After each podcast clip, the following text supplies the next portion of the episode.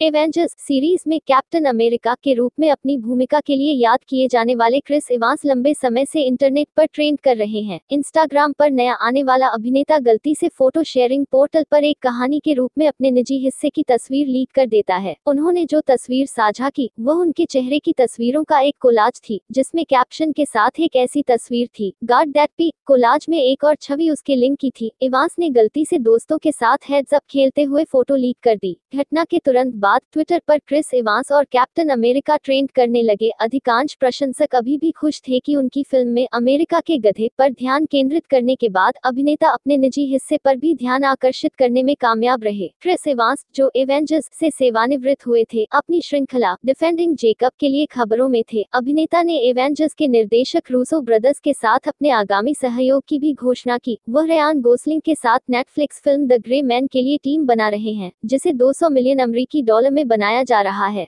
The Gray man 2009 में इसी नाम के मार्क ग्रेने के उपन्यास का रूपांतरण है। यह एक स्वतंत्र हत्यारे और कोर्ट गैंट्री रयान द्वारा अभिनीत के पूर्व सीआईए ऑपरेटिव के बारे में है, जिसे जेंट्री की सीआईए टीम के पूर्व सदस्य लॉर्ड हैंसेन क्रिस द्वारा अभिनीत द्वारा दुनिया भर में शिकार किया जाता है।